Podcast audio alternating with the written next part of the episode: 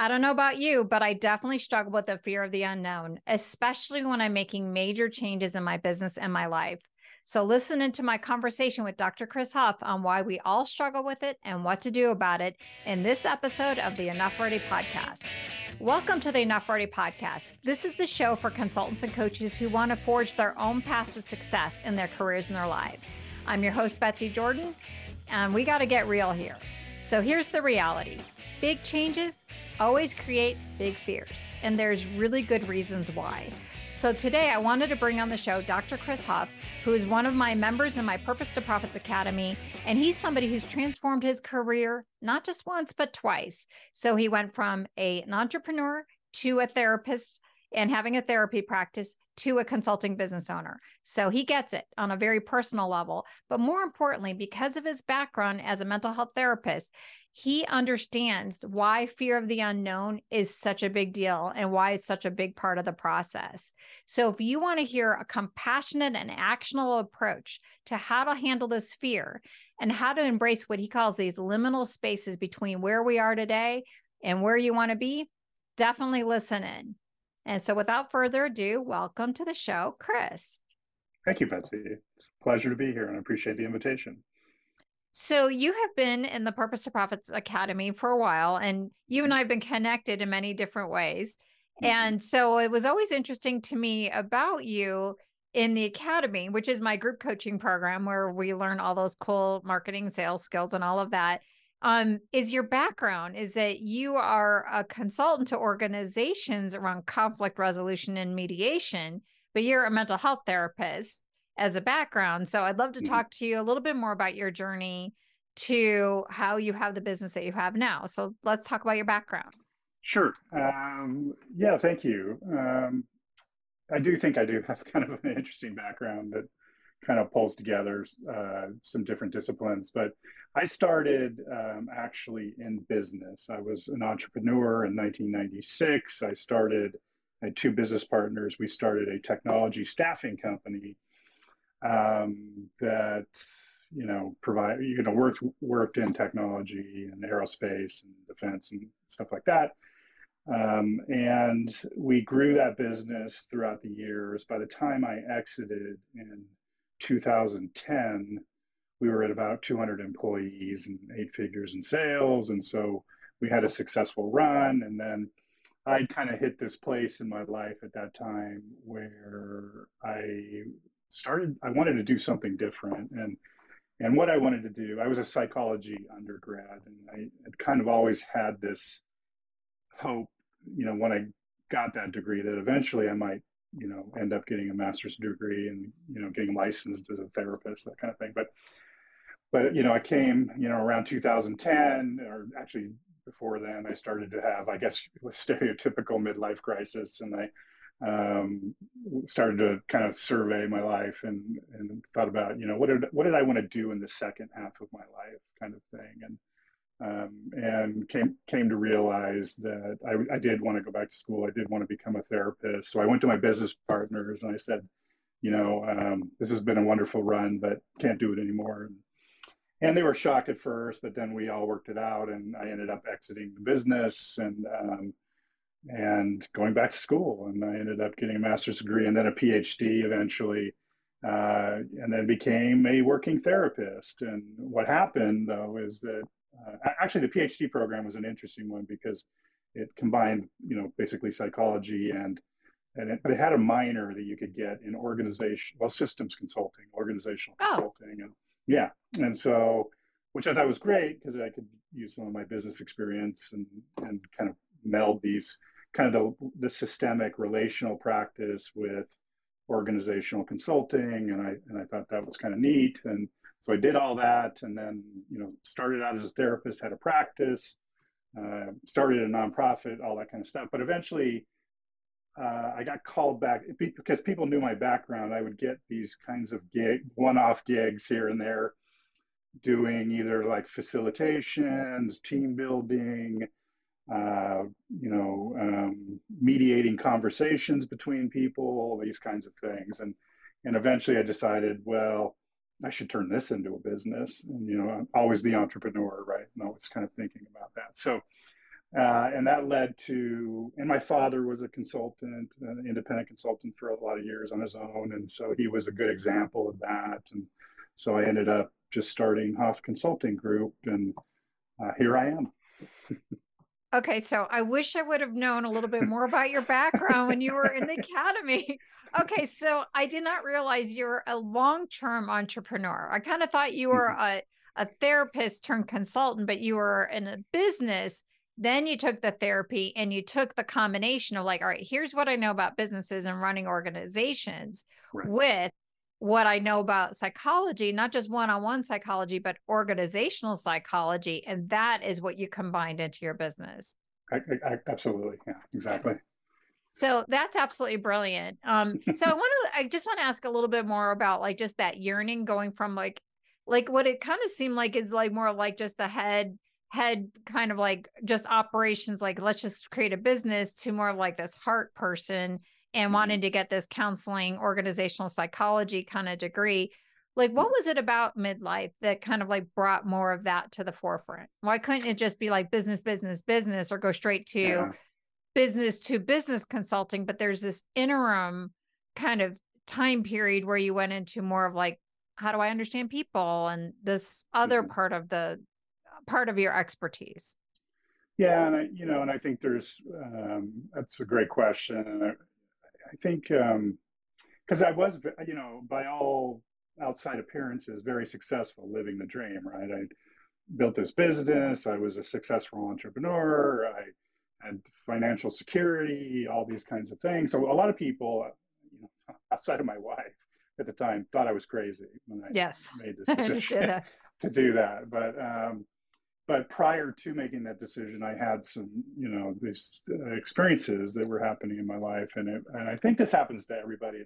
Eventually somewhere along the line that, you know, there's uh, models, developmental models that map this process too, right? Where it's like, you know, it's once we hit this kind of second half of life, you know, kind of having impact or, or like there's other things become more important than just like money and stuff like that if, if we're privileged in that way right? And so um, you know so what ha- that happened to me. I, I you know i had all the i had all the you know i think richard rohr says it great. He says you know uh, many of us climb the ladder only to get to the top and realize the ladder's against the wrong wall. And, I'm, um, I'm, trying to look because I think I have that book sitting on my desk right now. if you're oh, wondering why, it's the uh, falling upward. I think he falling upward. Yes, yes. Yes. It's like yes. you're talking about Richard Rohr, my hero. I love Richard Rohr. I have falling upward. I could. I think it's yeah. right there on my floor, right there.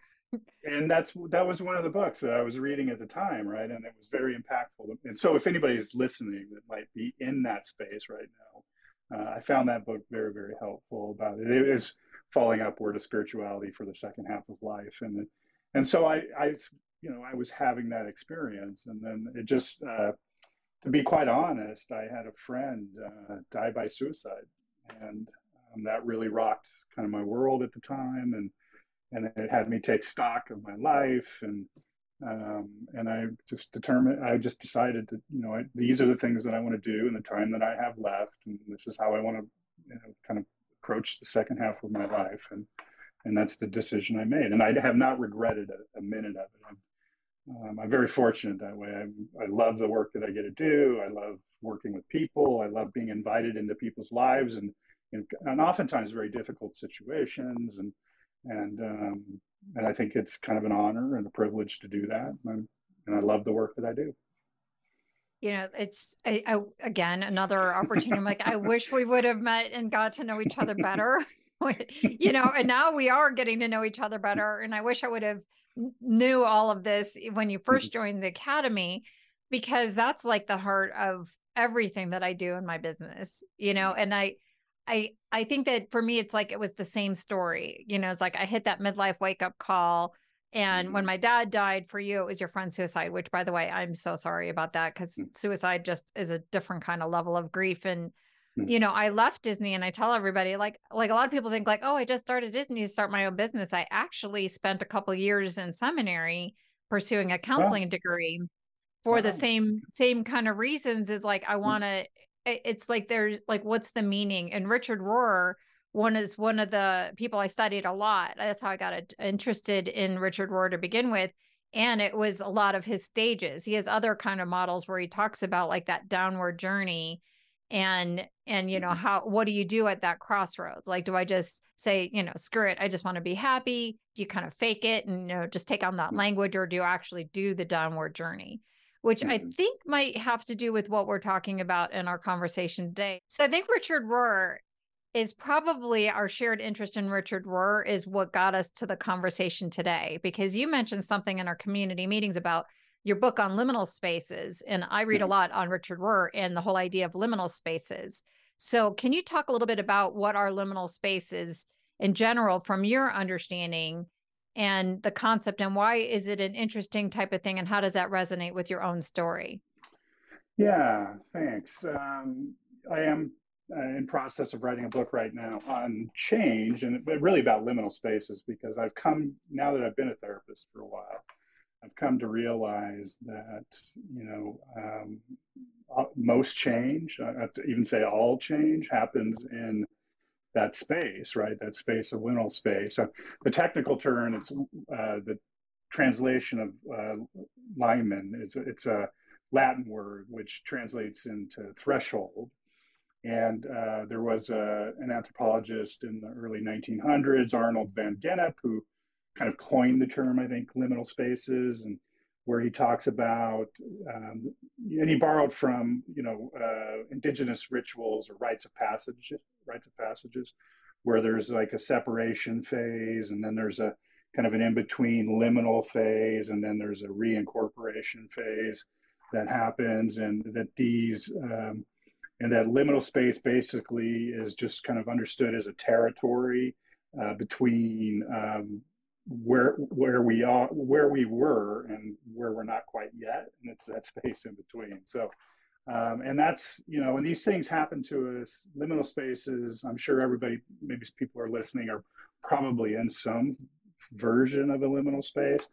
Um, oftentimes they're imposed on us through um, job changes job loss divorce breakups uh, those kinds of things. And or you know we can with some agency enter into them. And that's when you know like maybe what i did with a career change i decided to leave a business to go into um, you know becoming a therapist.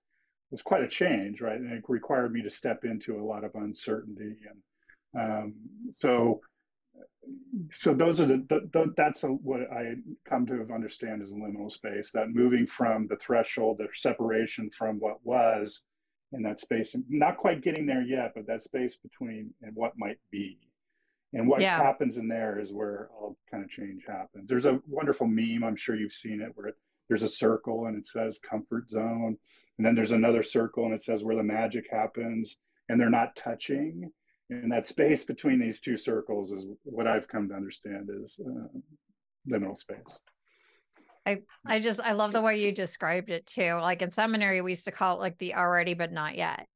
And yeah, okay. Mm. you know, it's like you look behind me or you look at my my little tattoo. It's like my whole business is about the butterfly, but it's really about the cocoon. Like the way I see it is like when you're a high achiever and you hit the top of your profession and then you want to do something else, you know, like you're you're not quite you know like you're that that's the caterpillar life. You want to move into the butterfly but you got to go through the cocoon. And a lot of people that i like before i work with him or right the beginning that i work with him is like they don't want to go into the cocoon. You know like i think that the reason why mm-hmm. we all like richard Rohr talks about those choices is a lot of times we just say screw it is because the cocoon is so difficult. It's so uncomfortable. You know you have yes. to kind of like yep. digest off everything that you once knew to let this new form create. Why do you think the liminal spaces are just absolutely so awful? Just from your own experience, but also as a mental health therapist, like what is it that you know of why do we avoid liminal spaces? Like we'll just avoid it with everything we have. Yeah, well, I, have come to understand it's um, that we are not socialized to tolerate uncertainty, right? And and ambiguity and and not knowing. And so um, and those are all the skills that are required for transversing liminal space, right? You, you have to build some sort of tolerance for uncertainty or ambiguity or unknowing.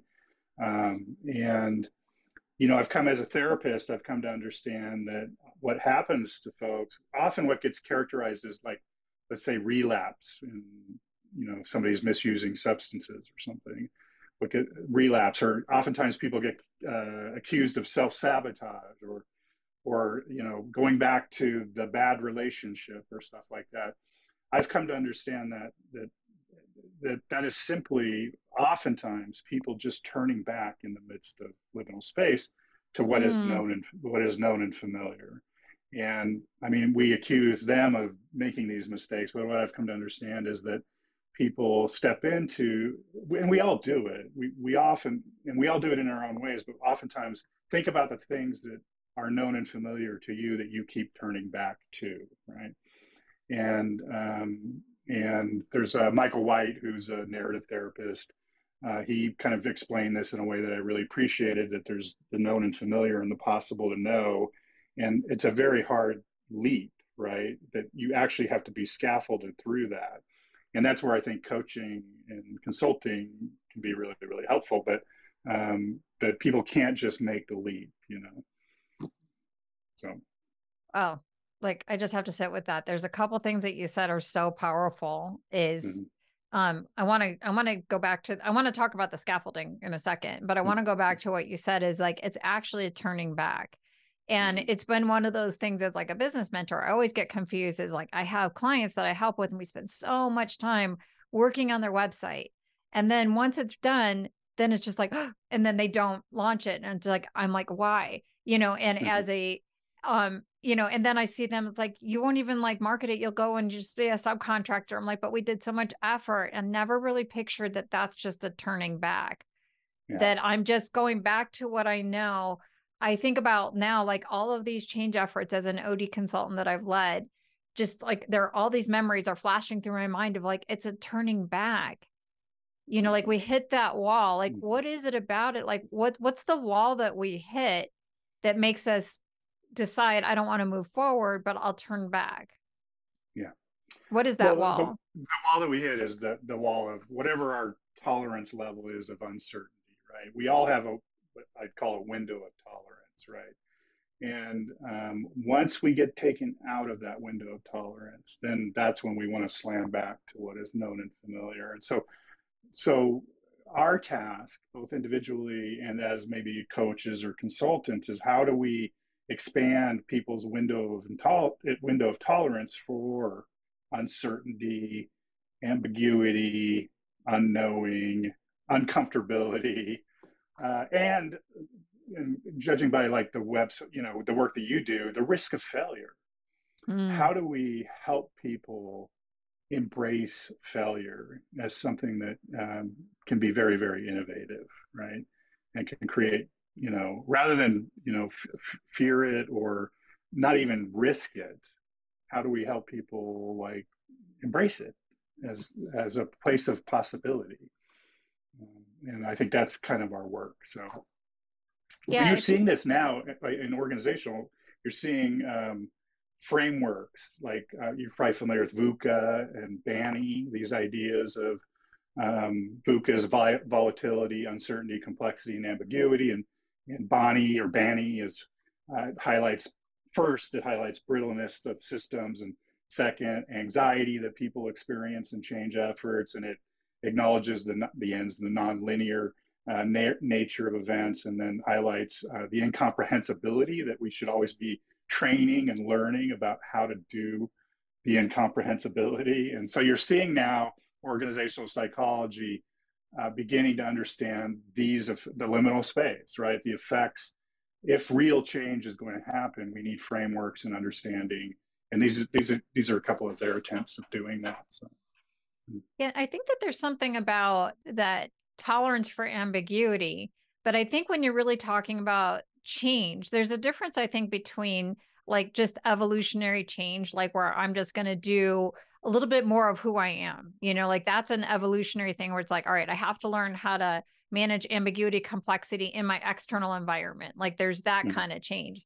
But when you're talking about deep change where I personally have to transform, so on a simple level, when I look at organizations, a lot of times they're going to get stuck. Like if you're going to go from this life cycle to this one, it requires a total transformation. Like let's say the executive in charge always saw themselves as like, I'm a salesperson, I'm an entrepreneur. Now I have to be an executive. That's a total transformation from the inside out. And there's that's a different type of liminal space because the because I have to let go. Why why I I get fascinated by the butterfly is mm. the whole idea is that the caterpillar goes into the cocoon and the adult templates of the butterfly are all encoded within that caterpillar but in the cocoon they literally has to have to digest himself of everything that is not the adult templates so there's a deep loss so if i'm an executive i have to mm-hmm. let go of my identity as a as a salesperson when i deal with uh, my clients sometimes like i have to let go of my identity as a you know an, a corporate leader in order to take on the identity of an entrepreneur. You had to let go of your identity as a business owner then you had to let go of your identity as a therapist to embrace a new identity as a consulting business owner type of person. Like how do you how do you manage that death? Like how do you how do you mm. help people like let go of that death? Yeah yeah. And you raise a great, really great point because this all this interest all started when i left my company and became a therapist because there was a year i started grad school right? And there was a year where i hadn't seen a client yet. So i, I hadn't i wasn't really a therapist and i was no longer an entrepreneur. So i was in this identity liminal space right and it was really destabilizing for me i didn't know who i was and i hadn't seen a client yet and i just i just changed my whole life and i didn't even know if this is really what i was going to be doing and I remember, fortunately for me, I, when I saw my first client was a year later in the program. When I saw my first client, 15 minutes into seeing my first client, I was like, oh, this is exactly what I want to be doing. So that worked out for me. But there was that year period where I was just uh, really um, lo- like didn't know who I was anymore, and it was really destabilizing and uncomfortable. And and that kind of thing. The thing that helped me is that I had people in my life um, that were walking alongside me in it. And so, and I, and that's what I think is really, really important for us. And that's why I think coaching, like in organizations, if you're really going to have change, I think you, you need that. You know, you need, you know, people that will walk alongside, not in front of you, but walk alongside mm-hmm, you in mm-hmm. this, in this process. Right.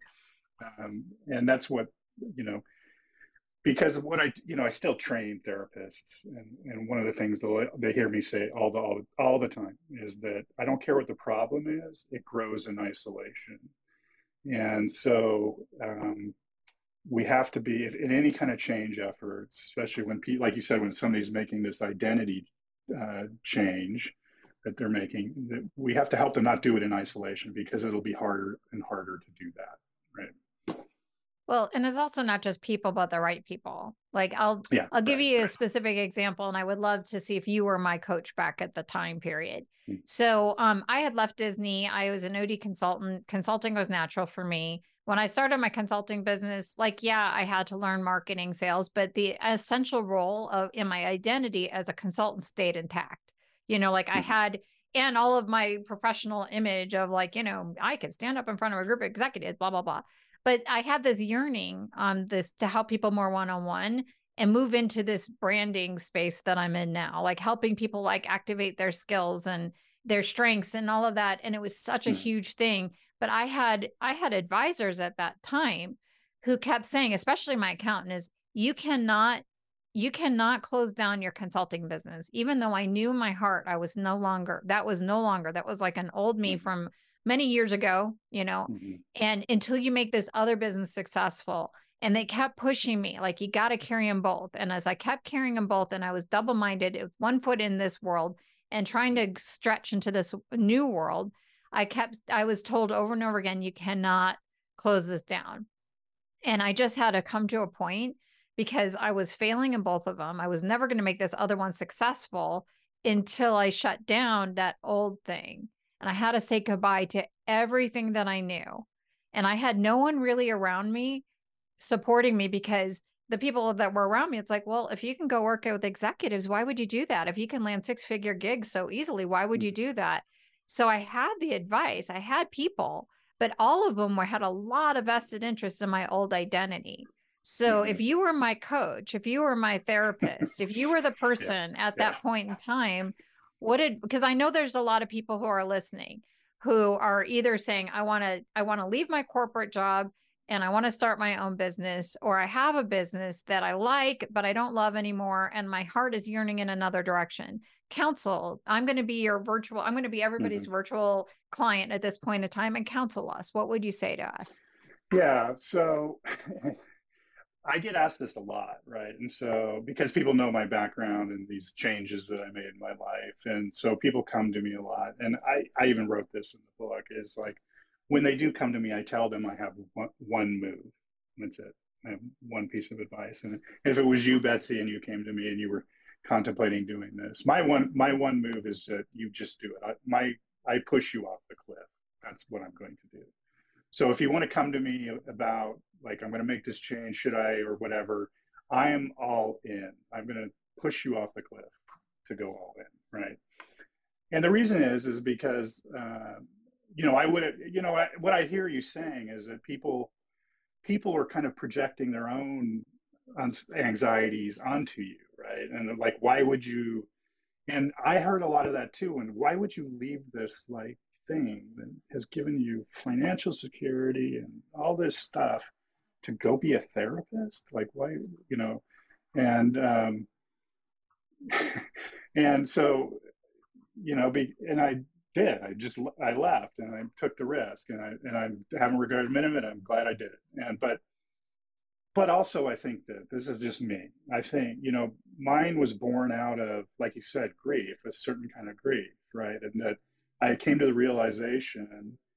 Um, and this is bringing Richard Rohr back into the picture, maybe too. That I came to the realization that we don't know how much time we have here, right? I, we don't, and, and you know, and um, and so i'm i'm always really aware of that that's always kind of here this idea that this is impermanent so you know if you want to do something do it you know take the leap you know um, that's that's my one move and so and it's worked for me and i know there's all kinds of other considerations you know uh, in context and all that kind of stuff. I mean, we I get it. You know, there's other stuff to consider, but at the end of the day, that's my one move. Go for it. Go all in. Do it. So I, I think some people are like, yes, okay, I wish I would have had around you had you as a better external person give me that advice. But then they're going to be like, well, but what about my internal world? Because of the the the the voices on the outside only matter because they resonate with what you're saying to yourself on the inside so let me throw mm. you some of the the resistance phrases that mm. people might say but chris i've always been successful and independent um I, I i don't know if i should go into this other one where i'm not going to be successful why you know you're asking me to give up my success why why i'm not going to be successful in this new world like i was in this old world yeah, but I mean, how do you know that, right? um, uh, that that is again going back to the known and familiar. You know, there you wouldn't even be thinking about if if everything was groovy, right? You wouldn't even be thinking about something else, right? Um, but the thing is, is if I asked you enough questions, say you were coaching me and we had some time, I would be asking you enough questions about what really has kind of created this this kind of urgency or this this thing inside of you that you want to do something different and and i bet we would get at all the reasons why this is no longer fulfilling this is doing it for you this kind of thing. But and then we can we can examine how um, even though it's totally not what you want to be doing you know how to do it.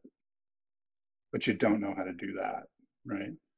And so then we can begin to have a conversation about and this is where i like you know, like scenario planning or like kind of trying to help people have some sort of prediction of what might they might expect when they go to do this. That's how I begin to scaffold people, right? So to because once you start talking about the future, it has an effect on your present, and um, that's that's how I would start doing that. Like you know, acknowledging that even though this thing is totally unsatisfactory, you know how to do it. You know what it looks like, tastes like, feels like, and that's why it will always have a pull for you.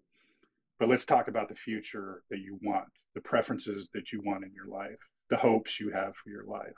And then let's talk about that. And then let's talk about how scary it is. And let's talk about what experiences you might have as you begin to go into liminal space. And that is how I would hope to scaffold somebody to what might be possible. Yeah, so there's like that. I think this is where Richard Rohr talks about is like there's a form, not formula, as you go into these liminal spaces, and it's like pay attention to the the milestones of what it might be. And I think that's what you're saying in the the scaffolding is you know like future you is going to worry about everything that you're going to do but there is a mm-hmm. path that you can follow you know like as you're like i know for sure as you're converting a career into your calling there is there are steps that you can go through so that you can at least see those mile milestones but the truth is that there is still going to always be a faith type of element because you don't know exactly what it's going to look like for you. When I stepped into this particular world, I didn't expect that I really love like branding is my thing, you know, like put and helping people figure out words and the writer side of me, really giving room for the writer, the messaging person. I would have never guessed that when I first stepped on that journey. I thought, well, everybody wants my OD consulting practices. I mean, that's how you and I first got connected. Yeah exactly and yeah. you know you've seen all of you know you've seen you know everybody makes jokes about like you know what's betsy's branding for today i'm like but it's like if it's still like i'm just stepping into it kind of like mm-hmm. on the mm-hmm. scaffolding but you still have to address the fear of the unknown so i want to ask you a question on something that i've been really contemplating a lot lately just in just some of the stuff that i'm reading is there's two principles when it relates to change that i just think is a cosmic joke is the mm-hmm. one side is that the only constant is change. Like change in our our world is is it is what it is. You could look at the right. seasons are constantly changing. Birth death rebirth is a cycle. But our brain in the way that we're wired is we are wired to hate change. Everything about our our brain is wired to avoid change at all costs Right. Why do these things exist? This makes no sense. This feels like a cosmic joke. Like this does this yeah. is the biggest cosmic joke of all the cosmic jokes for us who are change and transformation professionals. Mm-hmm. Yeah, well, I think it's has something to do if we truly knew how impermanent and, and everything how thing is everything is in motion, we might just you know get lose our minds. It's too, too much. Um, so, you know, I, some evolutionary science might be involved about how we've kind of uh, learned over time to uh, stabilize uh, our view of the world in some way, shape, or form. But the reality is, is that it's it's not stable. It's always in motion. It's always changing, and and I think people are becoming clear of that. And I think you know, I think um, you know, I just think that's why I think you're you're having people like Richard Rohr talk about liminal space, and and people are starting to talk, eh, you know, kind of talk about these ideas about, you know, and about how how, you know, I mean, a lot of our a lot of our world is like, how do we how do we keep it the way it used to be, right? You see a lot of that in the world, and then you have other people in the world that are like, no, no, we need to change, and it's like um, but even the people that want change, you know, they want some control in that change, and so it's just creating a lot of uh, friction. But the reality is, is that we we our world is changing. Um, we need it to change. We need to build new ways of being together with each other. Um, and uh, the the skills of the future, I would argue, are going to be how do we do change? How do how do we do uncertainty, ambiguity, and unknowing? And how do we be effective in that? And um, and I think uh, you know we're becoming clearer that you know the world is pretty chaotic, and that's the way that it is. And you know those uh, those of us that kind of embrace that, I think, are, are going to be better off. I wonder if the solution, not to get political on this show, because this is not a political show. Well, I, I try not to do that. but I, but I do think that there's something in there about your your laddering principle. Like if you kind of look at both sides of the aisle, you have one side is so afraid of change that they're saying we should not have any change. Let's go backwards in time.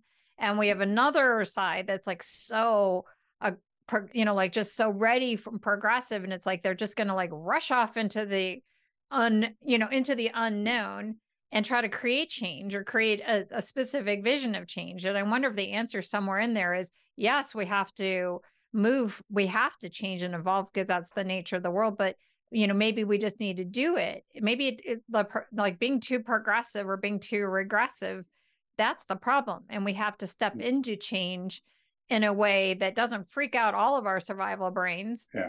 you know that right. we can't freak ourselves out but also moves that progress forward because there's a reason why there's I like what you said is like there's a reason for your discontent and that you should yeah. pay attention to that discontent. There's a reason why yeah. people are discontent with the status quo. Right. Yeah, and I agree and I think it is a scaffolding thing and I oftentimes when I, you know, when doing therapy and working with a family, usually there's some member of the family that is has changed, has changed in some way, either identity or you know all the different ways the change happens.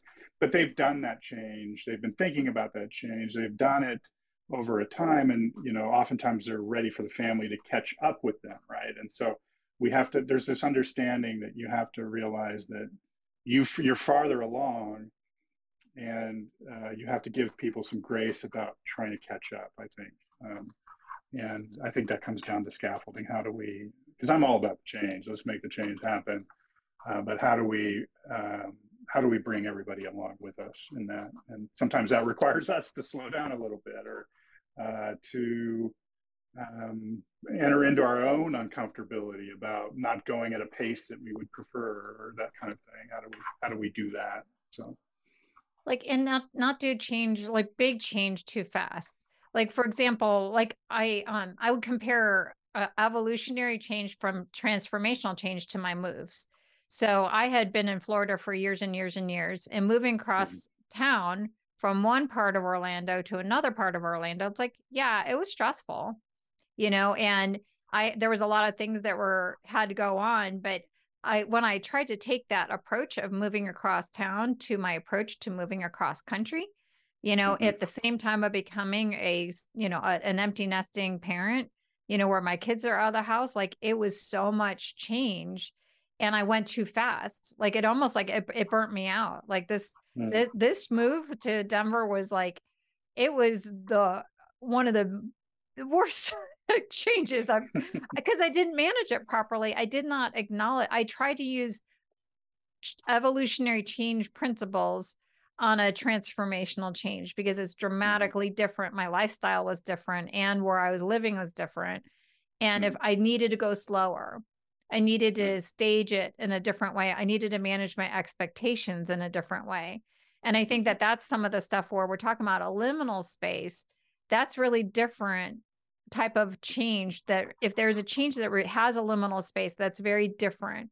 And we have to approach it in that particular way. And as consultants and coaches, when we're helping somebody, we have to understand the difference. That's why with my clients, I, I would always say it does not work to just go out there and get clients. You cannot just leave corporate and just go out there and get clients because that would be if you are doing an evolutionary career change. But when you're mm-hmm. completely transforming, you got to go slow to go fast because you're going to freak out your system at some point and then you're going to go and do that and then you're going to have a freak out. Does does yeah. that does that analogy work or Yes, and that's something I learned late in life is I love the idea now of going slow to go fast. Whereas before I was, let's just go fast all over the place. And I think I burned a lot of energy foolishly that way and um, made a lot of mistakes that I didn't really need to in that way and got distracted in ways that, you know, I was trying to do everything all the time, uh, all different. And, um, and once I really bought into the idea of to go slow and go fast, it, that it really works. Mm-hmm. Um, it just took me a long time to learn that unfortunately.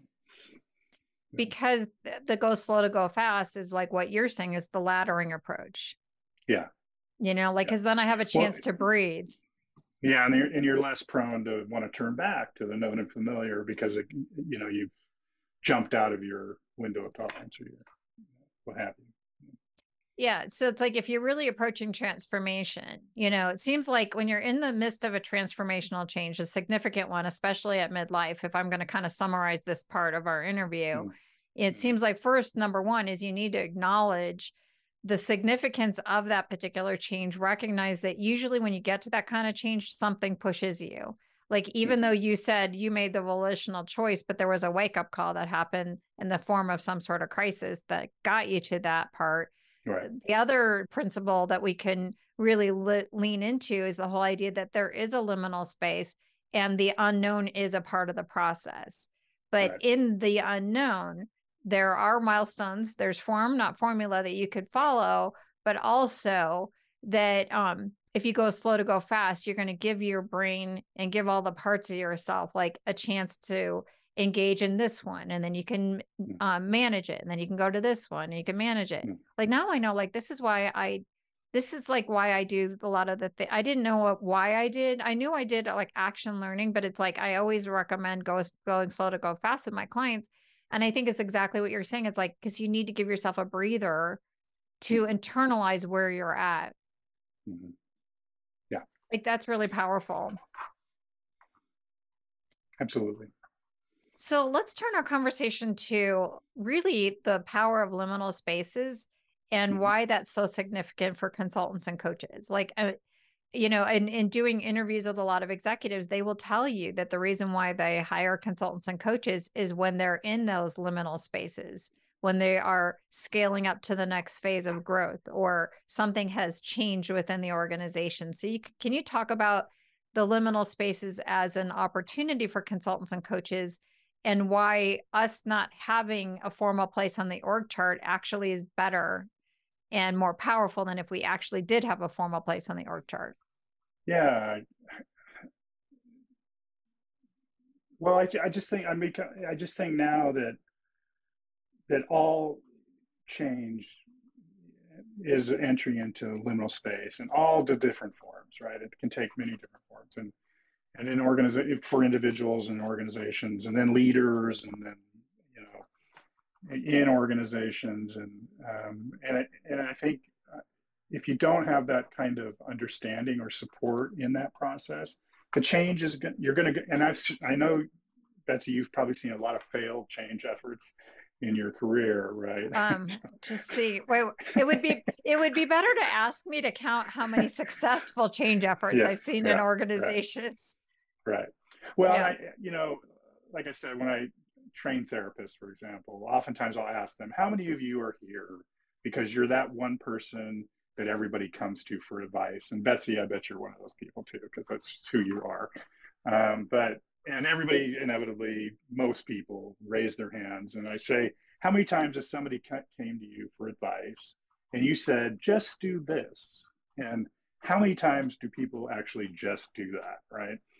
And everybody's like no they don't ever do it right? And and because because people when they give advice which sometimes uh, not great coaching and consulting is is advice giving they're they don't realize what they're doing. And like i'm going to go back to the known and familiar and the possible to know and that you can't just make that leap. And and so somebody will come in and say well you just all need to do this well that's that's not accounting for the liminal space and the ambiguity and the uncertainty and the unknowing and the fear of failure and all that stuff that needs to be scaffolded through.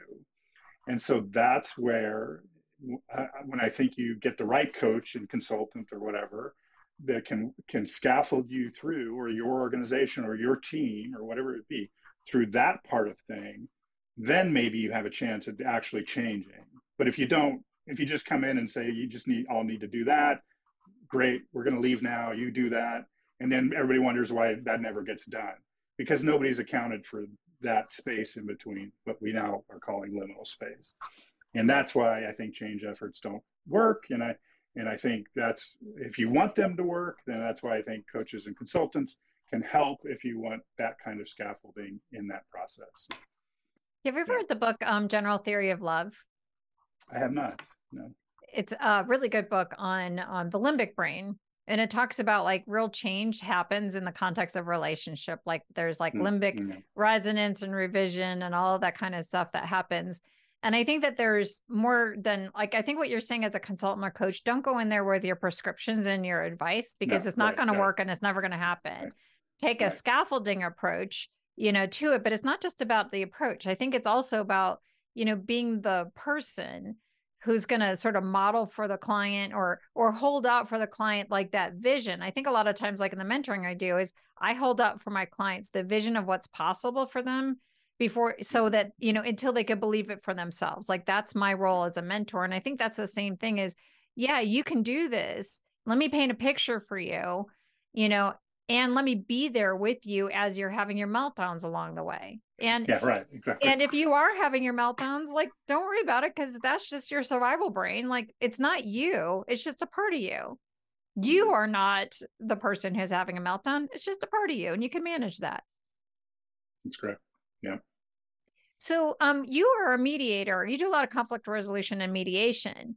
Um is the reason why because i know i could tell that you're somebody who's very interested when organizations and or leaders are going through a significant transformation that involves the liminal mm. space um but is there a re like tell me a little bit about the conflict resolution and is there a reason why the conflicts that does i mean i don't know if maybe that's like this the change is a part of your business and then the conflict resolution is another part or is it because there's changing that's happening that conflict seems to be a, a problem that happens.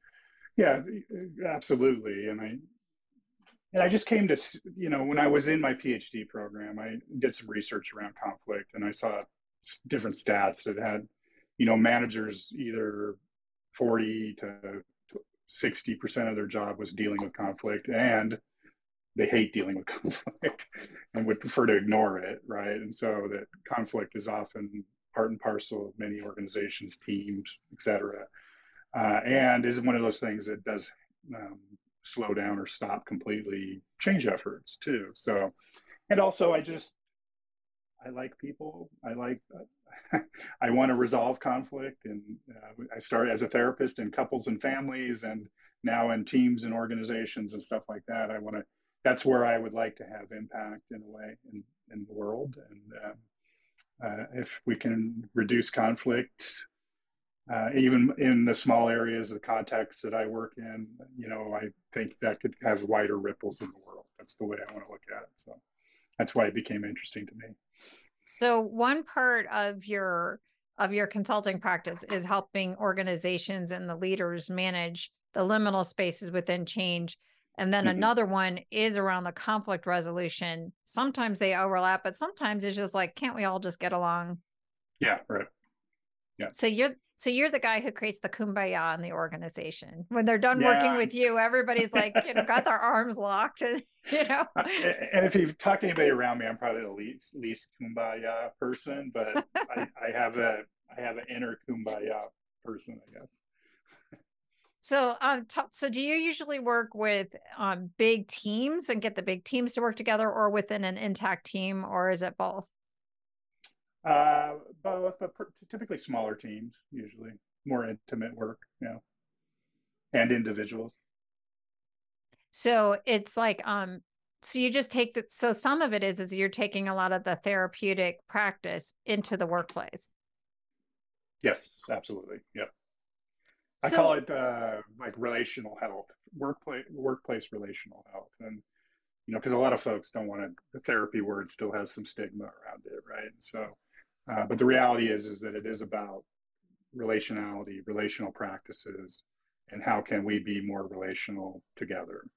So, so with the so do you um do you just mediate the conflicts, or do you provide like training uh, like how, tell me about how train, your world train training conflict coaching uh, facilitation mediation etc yeah so let's say there's a leader who has two direct reports and they're not getting mm-hmm. along do mm-hmm. you go in and help those two direct reports get along or do you coach the yes. leader on how Both. to got Both. it yeah yeah so with the leader it'd be more like a conflict coaching situation with the two people together would be more like a mediation conflict resolution situation So, what if there's a leader who um, wants to bring in a consultant because he doesn't want to deal with the, or she doesn't want to deal with the difficult feedback for a direct report, and they want you to mm-hmm. come in and help, but it's really because they don't want to have the difficult conversations? Like, how do you handle those situations?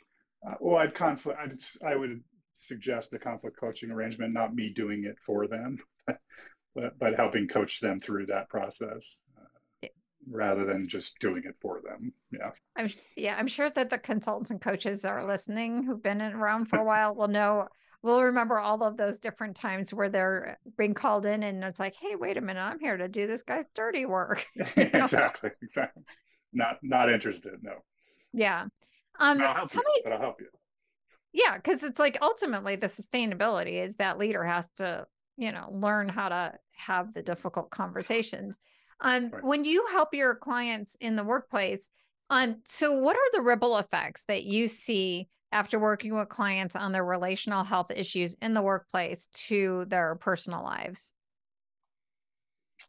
That's a great question. I think um, I, I think you know once people kind of learn conflict resolution skills or um, like how some different kind of communication skills, et cetera, they, that, they bleed into all kind of contexts of their lives. So um, that, you know, um, that they'll take them into the, take those skills into other relationships that they have. Absolutely. You know. I think that there's some power. The reason why I'm asking that is like sometimes like I think when we like work on some of our transformational skills, like the things that we really need to deal with, if we manage it in the workplace, it's a lot easier than managing it in our personal life. You know, so it seems like if you're getting in there and it's like, because it's less risk in some ways than if it is like, you know, just with the people that you love. So I'm wondering, mm. you know, if that's some of the the benefits that, you know, when you bring in the therapeutic kind of concepts, maybe not direct, but indirect, you know, you're really helping in so many other areas than, you know, and fulfilling the full mission of what you wanted to do to begin with is you had a business then you wanted to help people and now you're bringing it together right. but you're still helping people. I just i wonder if that's like a i wonder if that's an explicit part of you know like bringing full picture you know full full going full circle to fulfill your the all the visions that you had since midlife.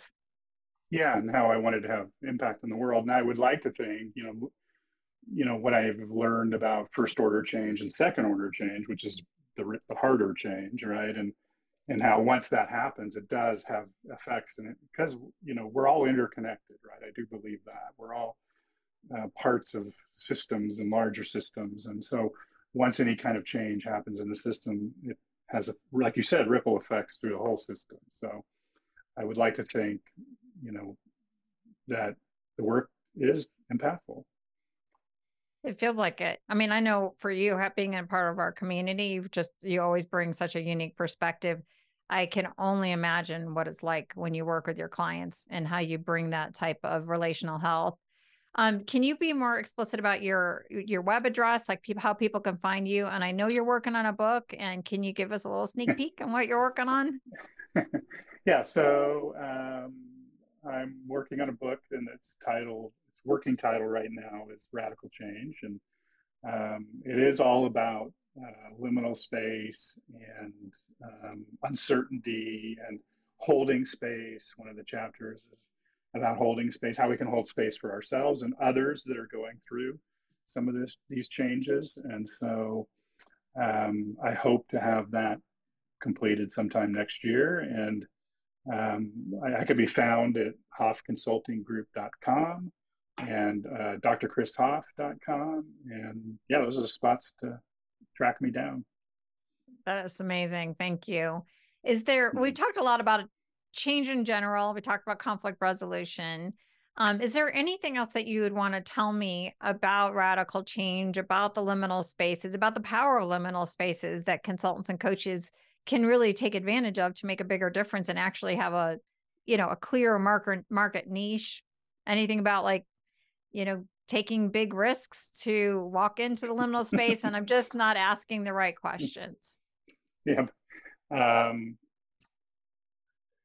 you know, I, I, yeah, I think uh, there's a ton of opportunity in, you know, I think there's a ton of you know consultants and i think sometimes get a bad rap because they come in do change efforts and the change just never happens and i think we have to begin to really understand uh, why change isn't happening and i think it is because of these um, these journeys into liminal space and and how they are destabilizing how they are there's a ton of uncertainty ambiguity unknowing fear and fear of failure and if we're going to coach people through those, we have, I think we all have to have an understanding of it. We have to have an understanding in our own lives too um, about how we're confronting that kind of change or how we haven't confronted that kind of change, how we've consistently maybe turned back to the known and familiar mm-hmm. and and what we need to do um, to expand our own window of tolerance for uncertainty. Otherwise, uh, you know, you're going to be kind of the people around you, uh, Betsy, that were telling you, don't do that. "Don't do that." Um, when in reality, you needed somebody telling you, maybe whispering in your ear, "Go for it, Betsy. Go for it." wow. Okay, well, on that note, that's a perfect time to end the interview. Is just, you know, if you have a change, go for it. And, you know, again, the scaffolding approach can help you yes. not get to the point where you want to turn back later on thank you so much for being on the show. It's been really amazing to have you here. I just learned so much. So thank you so much. Thank you, Betsy. I appreciate it. It's Great talking to you. So, if you're a leader in an organization undergoing radical change or want to improve the relational health of your teams, I highly recommend Chris. But if you're a consultant or coach who wants a mentor and guide like me, who can help you navigate the unknown between, let's say, employment and entrepreneurship, or between your success and significance, let's talk. Check out my website at www.betsyjordan.com. And remember, Jordan is with a Y. I got all kinds of freebies there, and you'll also appreciate my free success roadmap, which will help you overcome a little bit of that fear of the unknown because it will show you the milestones. And of course, if you enjoyed this episode, be sure to hit subscribe to this podcast. And until next time, thanks for listening. Thank you for tuning in. If today's episode lit a fire in you, please rate and review enough already on Apple Podcasts or subscribe wherever you listen. And if you're looking for your next step, visit me on my website at betsyjordan.com, and it's Betsy Jordan with a Y, and you'll learn all about our end to end services that are custom designed to accelerate your success. Don't wait, start today.